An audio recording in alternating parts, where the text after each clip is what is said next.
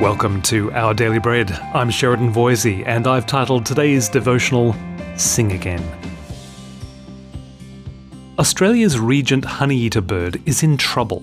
It's losing its song. Though once an abundant species, just 300 birds now remain, and with so few others to learn from, the males are forgetting their unique song and failing to attract mates. Thankfully, conservationists plan to rescue the honeyeaters by singing to them. Or, more precisely, play them recordings of other honeyeaters singing so they can relearn their heart song. As the males pick up the tune and attract females again, it's hoped the species will flourish once more. The prophet Zephaniah addressed a people in trouble. With so much corruption among them, he announced that God's judgment was coming.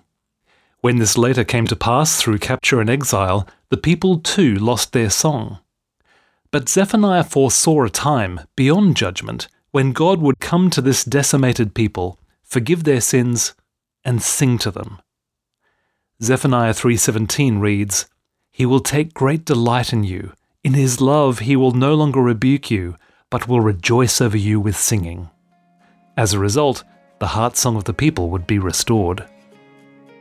Whether through our own disobedience or the trials of life, we too can lose our heart song of joy.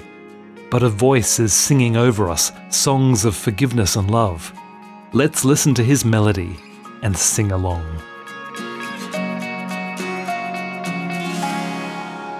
Today's scripture reading is from Zephaniah chapter 3, verses 14 to 20.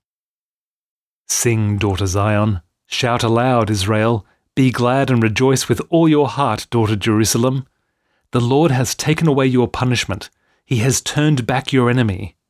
The Lord, the King of Israel, is with you. Never again will you fear any harm. On that day, they will say to Jerusalem, Do not fear, Zion. Do not let your hands hang limp. The Lord your God is with you, the mighty warrior who saves. He will take great delight in you. In his love, he will no longer rebuke you, but will rejoice over you with singing. I will remove from you all who mourn over the loss of your appointed festivals, which is a burden and reproach for you. At that time I will deal with all who oppressed you. I will rescue the lame. I will gather the exiles. I will give them praise and honour in every land where they have suffered shame. At that time I will gather you. At that time I will bring you home.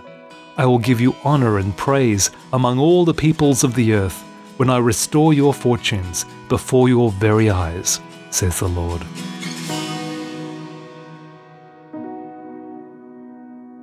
Let's pray.